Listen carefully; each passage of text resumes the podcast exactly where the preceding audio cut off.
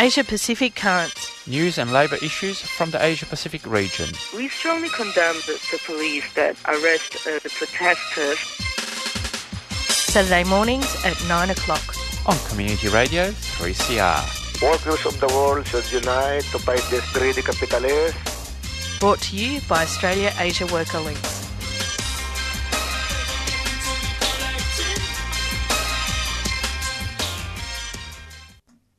Maybe if I turn the uh, the right mic, you would actually hear it a bit better.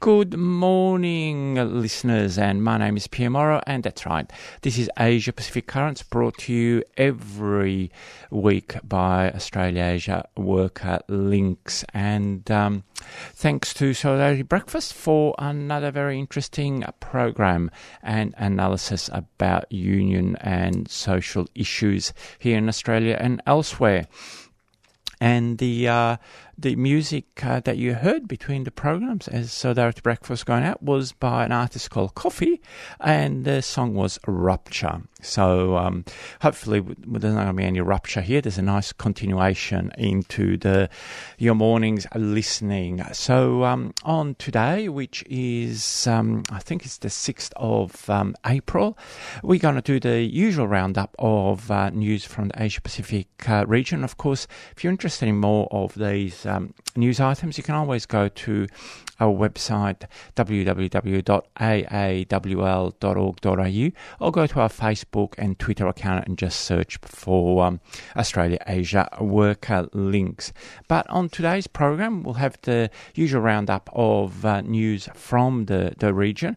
And in the second half of the program, as I uh, promised last year, um, last year, last week, we're going to have a um, an interview uh, looking at the state of, of uh, working class organising in China.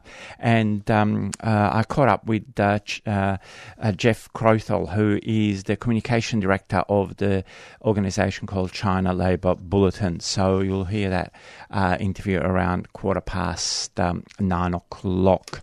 And um, we might as well go straight into the news item. It's uh, just on three minutes past nine o'clock. The um, very, um, very uh, unfortunate uh, first uh, item that we have for you today, where we go to the Philippines, where this week there was another massacre of poor farmers uh, that occurred in the in the Philippines on the island of Negros. According to the reports that we have received, 14 farmers were murdered by a joint operation of the Philippine National Police Special Action Forces the uh, regional mobile forces alongside with elements of the 94th Infantry Brigade of the Philippine Army.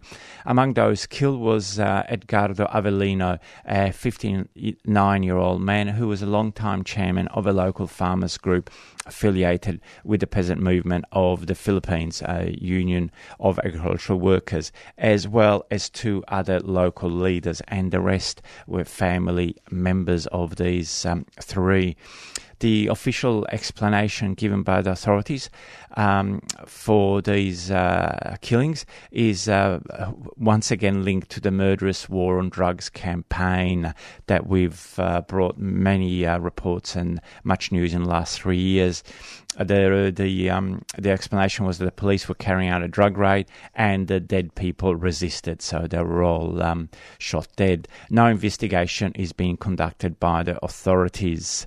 Um, this fits very much in the same pattern of impunity in uh, in the Philippines around the uh, war on drugs that has killed anywhere around twenty thousand people.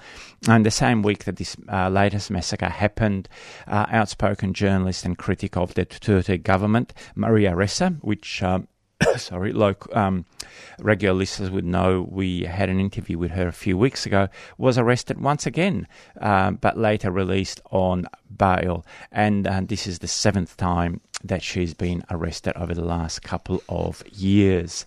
Um, again, of, an obvious sign of uh, of the government cracking down on any type of dissent our second uh, story, we go to West Asia.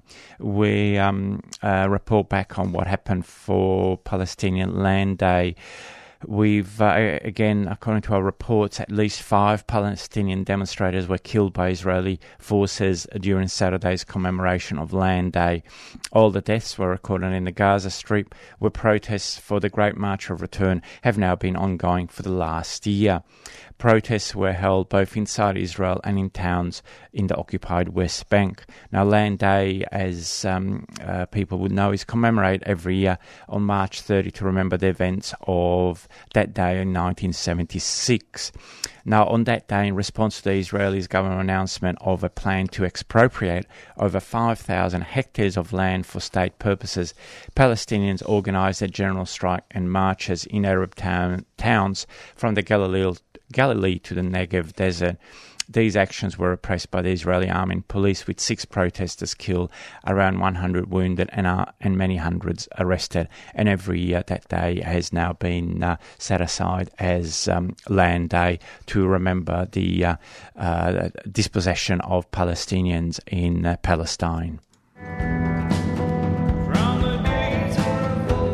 This is James Henry here, and you're listening to 3CR 8:55 AM and digital streaming on 3cr.org.au.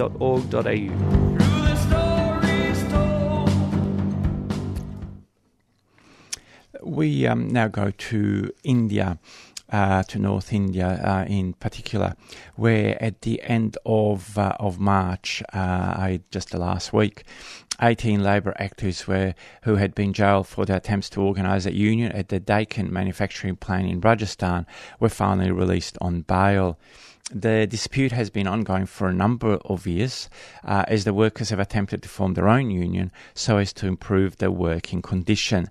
This latest round um, flared up in early January when hundreds of workers on the first day of a strike were attacked by police and hired thugs. Out of that protest, 700 workers were charged by the police and 14 arrested. The company then dismissed over 50 uh, permanent workers and suspended another 500 contract workers. When in mid February the workers again took action, they were faced with more repression from police and hired thugs the the good uh, part of this story is that the dispute is ongoing. The workers have not given up, um, and they're still pressing to um, for their claim and their efforts to organise. So um, good luck, uh, comrades. We now go to Lebanon, which is uh, there's a slightly better news in this story where this week, the Lebanese Labour Minister Kamil Sleiman announced the creation of a committee to reform Lebanon's labour law so as to break the country's kafala system. Now, the aim of this committee will be to read the labour law of uh, also of gender discrimination and migrant worker slavery by undermining the kafala system.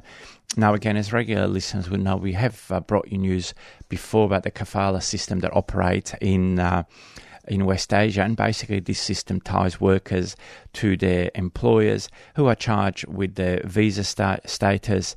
They often keep their passports and has been widely criticised by human rights groups for facilitating exploitation and abuse.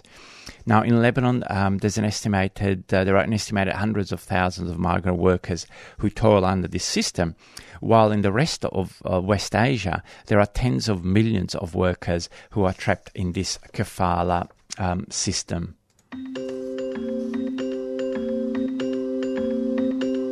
Come to me, lover, I've secrets to tell. Hi, we're Dash. And you're listening to 3CR Community Radio. Come to me, sweetly, this love of great vein. that's right, and not only you're on uh, 3CR Community Radio, you're listening to Asia Pacific Current, brought to you every week by Australia Asia Worker Links. Um, for our last two um, news items for the, the week, we'll go um, closer to the, our region. Well, first of all, we start with Myanmar, where um, at the start of last month, we brought you news of the jailing of six leaders and organisers with the Union of Workers at the Hotel Tharabar Gate in Myanmar, Myanmar's Bagan Archaeological Zone. They had been sentenced to 30 days jail. Uh, we can happily report that this week. They were all released to an emotional welcome from family and union members after serving their full 30 day sentences. The six were tried, convicted, and immediately taken to jail on the 1st of March after being arrested in December for attempting to lead a peaceful march to protest the brutal police destruction of their Solidarity picket. Their union has faced continual attacks since it was formed and registered four years ago, with many workers losing their jobs during this period. The uh, International United Food um, Global Union is continuing an international campaign to pressure the company to recognise uh, the workers' union. And obviously, um, listeners, as you would know, the the issue of labour busting is something that uh, all our sisters and brothers just face daily uh, around the world. And um, for the last item, we go to, to here, back to Australia, where um, obviously, as many uh, uh, workers would know here, for years, companies and governments in Australia have driven down our wages, privatised our essential services, and suppressed our ability to organise. They've cut our penalty rates. They've tried to jail unionists for fighting for safety on site. They've cut billions from health and education. Then they fearmonger and tell voters to blame migrants, poor families, and other vulnerable uh, groups of people for the problems that they have created.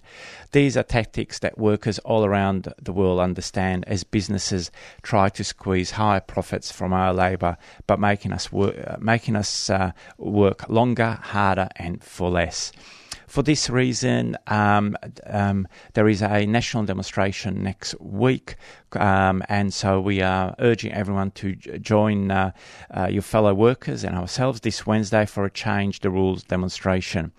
Events are planned all uh, around Australia. Go to the ACTU website, and in Melbourne, the demonstration will be this Wednesday, the 10th of April, at half past 10 uh, outside Trades Hall at the corner of Victoria and Lygon Streets, Carlton. So um, we certainly hope that there's going to be a, a massive uh, turnout um, because obviously. Uh, there's federal elections coming up soon, but as as we all know, just because we get a change of government, it doesn't necessarily mean that we will get um, better rules. It is something that only us as workers organising on the on the on the job at our workplace can actually do. So our strength is our ability to organise, and again, that goes for workers all around the world. But um, that's the end of the news roundup for today. Um, we'll have a short committee announcement and then um, we'll be back with the interview with Jeff about uh, organising uh, in China.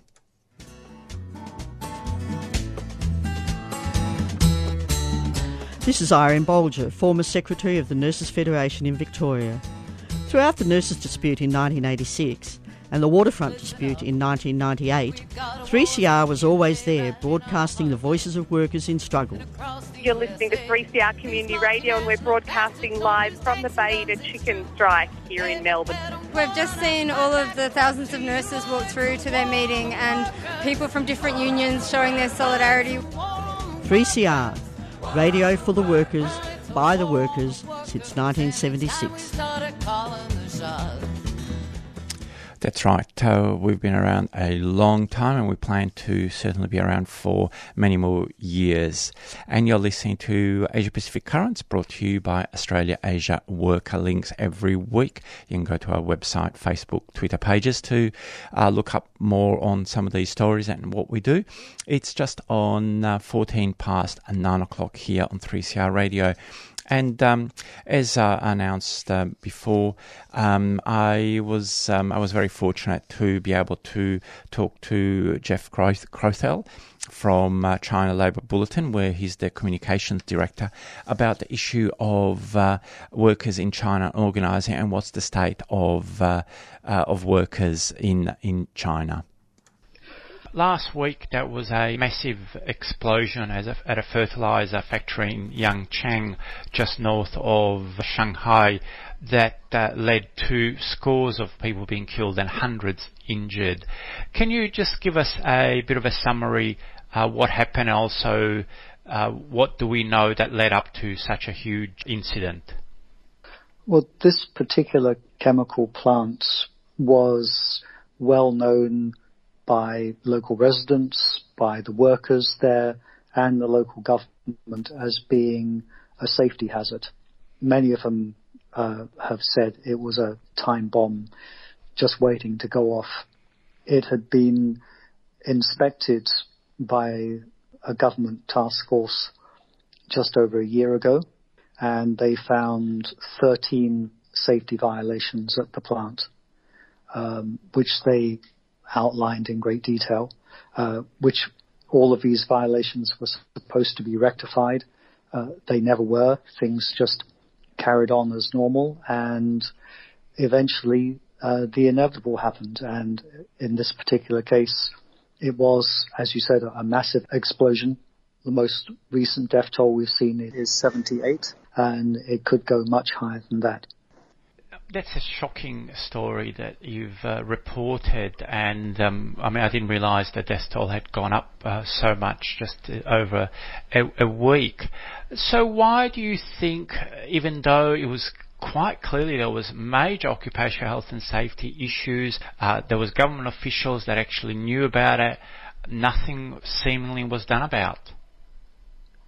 The main problem is that local health and safety officials are pretty powerless to enforce regulations on the ground.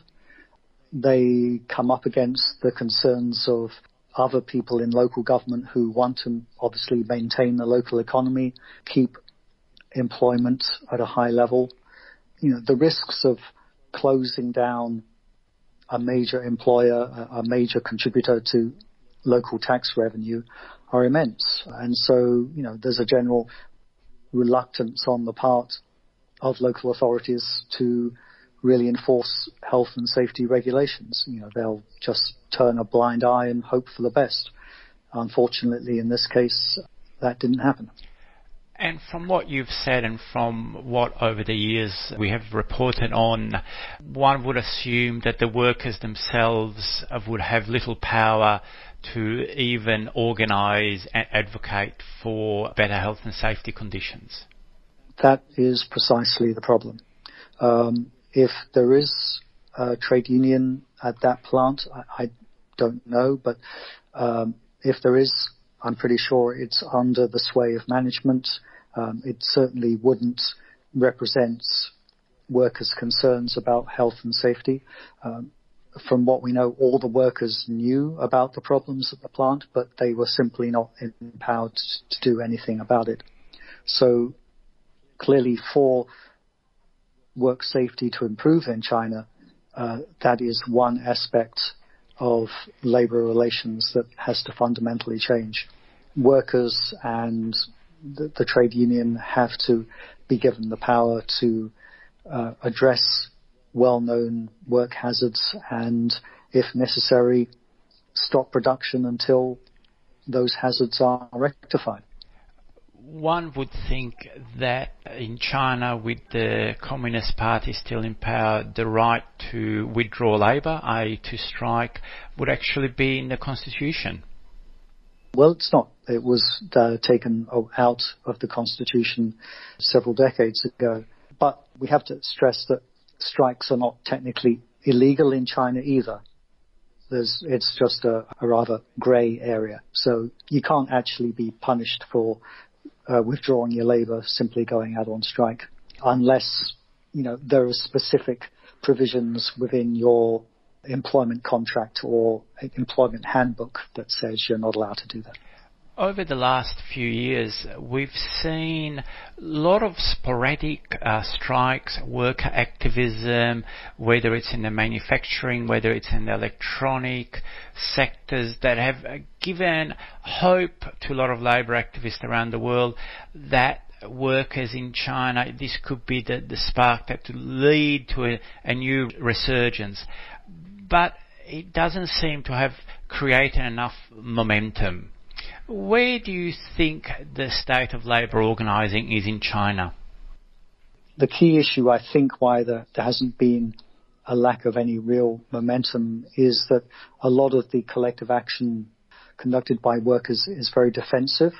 It's in defense of their established labor rights, very basic things like getting paid on time, getting paid in full, having their social insurance paid, having overtime paid, being properly compensated when they're laid off or injured at work.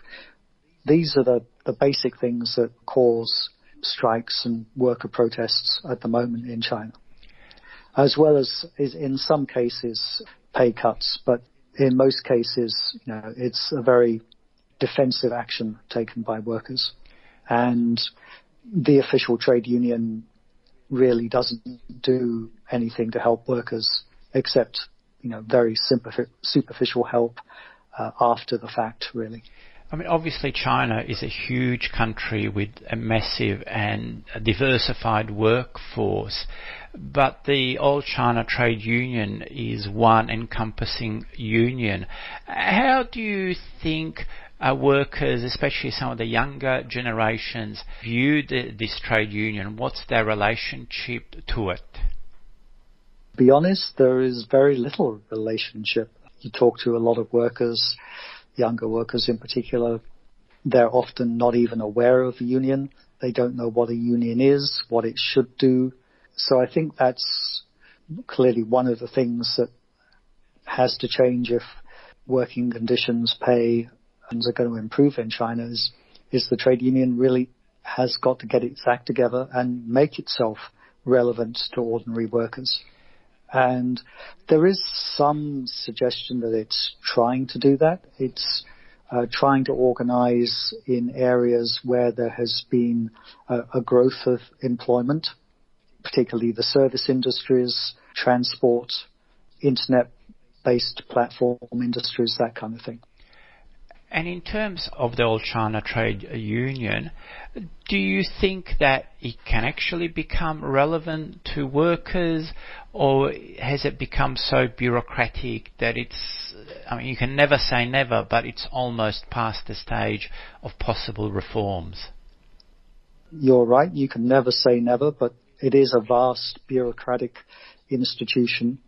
But within that vast bureaucracy, we do see occasional pockets of genuine union activism and genuine concern for the rights and interests of workers, often at a very local level, individual trade unions or individual trade union officials will really try to help workers, but they all have to answer to their superiors and the higher you get in the organization at the provincial level and the national level, the more ossified and bureaucratic it gets. And everybody is just looking after their own interests. So, you know, it is a, a very difficult problem to try and solve, but unfortunately, the All China Federation of Trade Unions is the only show in town, and so somehow that that union has to change from an outsider's point of view, from a labour activist from the outside, it, it's very hard to see the dynamics happening in the labour movement in China. But there are periodic, episodic big strikes or big labour mobilisations in China. Now, how well mm-hmm. do workers throughout China talk to each other or understand what's happening in other cities or, or regions? With the growth of social media in China, just about everybody is has got a smartphone, everybody is connected to everyone else. So it is actually possible to organize nationwide mobilizations in different industries. So uh, particularly in the, the transport industry, you know, you see actions by uh, truck drivers, delivery drivers, food delivery workers, these people also in the construction industry crane operators at building sites organized a nationwide protests last year. So it is possible to organize on a national scale, but workers are very concerned not to cause too much destruction. So a, a lot of these protests are more symbolic rather than aimed at actually causing uh, major disruption to the local economy or the national economy. They just want to make a point and hope that the government notices the point they're making about their lives and working conditions and something is done about it. As a last question, obviously the China is integrating in the global economy now, and we see more and more uh, work, workers around the world talking at an international and acting at an international level. So, as labour activists from outside of China, what areas, uh, what steps can we take to help and develop uh, independent trade unionism in China? I think the key point is independent from who.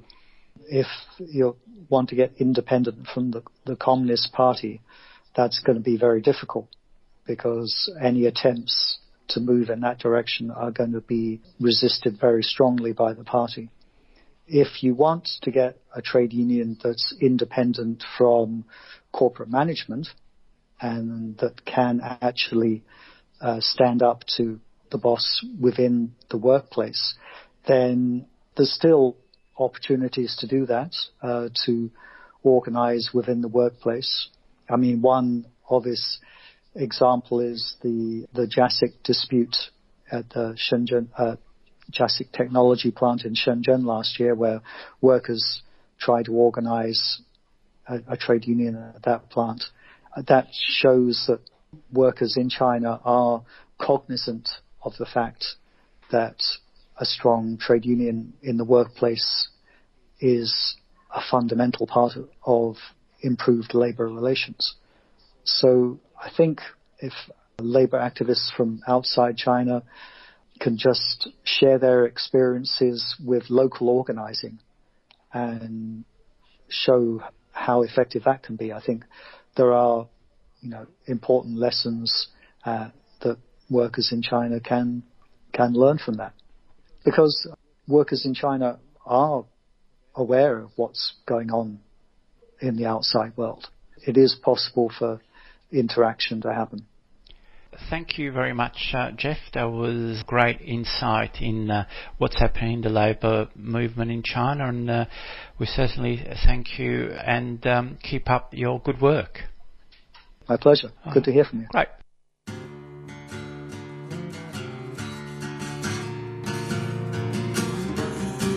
3CR Community Radio, 855 AM.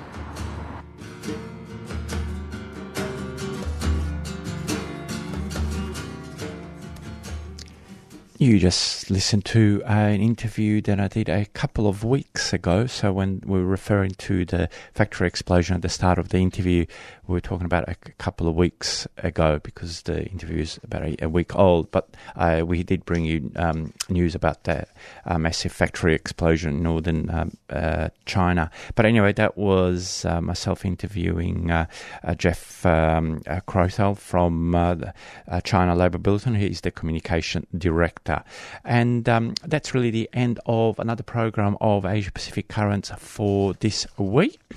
Uh, my name is Pierre Morrow, and I'm going to take a few weeks break, so you won't uh, hear from me for until um, next month. But uh, in the meantime, uh, you'll have the dulcet tones of Giselle, who will be continuing Asia Pacific Currents, bringing you um, labour news and human rights issues from the Asia Pacific region for the next few weeks. So um, I look forward to coming back in May and sharing more stories. But in the meantime, keep listening to Asia Pacific Currents and to 3CR Radio. Um, Asia Pacific Currents is brought to you every week by Australia Asia Worker Links. So go to our website, oldwsawl.org.au, or you can find us on Facebook and Twitter. Uh, just um, uh, Google Australia Asia Worker Links. But that's all from me, um, Pierre Morrow. Uh, have a great weekend and um, stay tuned to um, 3CR Radio. Oh, and of course, uh, don't forget Wednesday, the big uh, march here in Melbourne, the uh, Change the Rules March, 10 o'clock outside Trades Hall, Wednesday, 10th of April. Let's all be there. But that's all from me. Time to go to the next program, which is Palestine Remembered. You've been listening to a 3CR podcast produced in the studios of independent community radio station 3CR in Melbourne, Australia. For more information, go to allthews.3cr.org.au.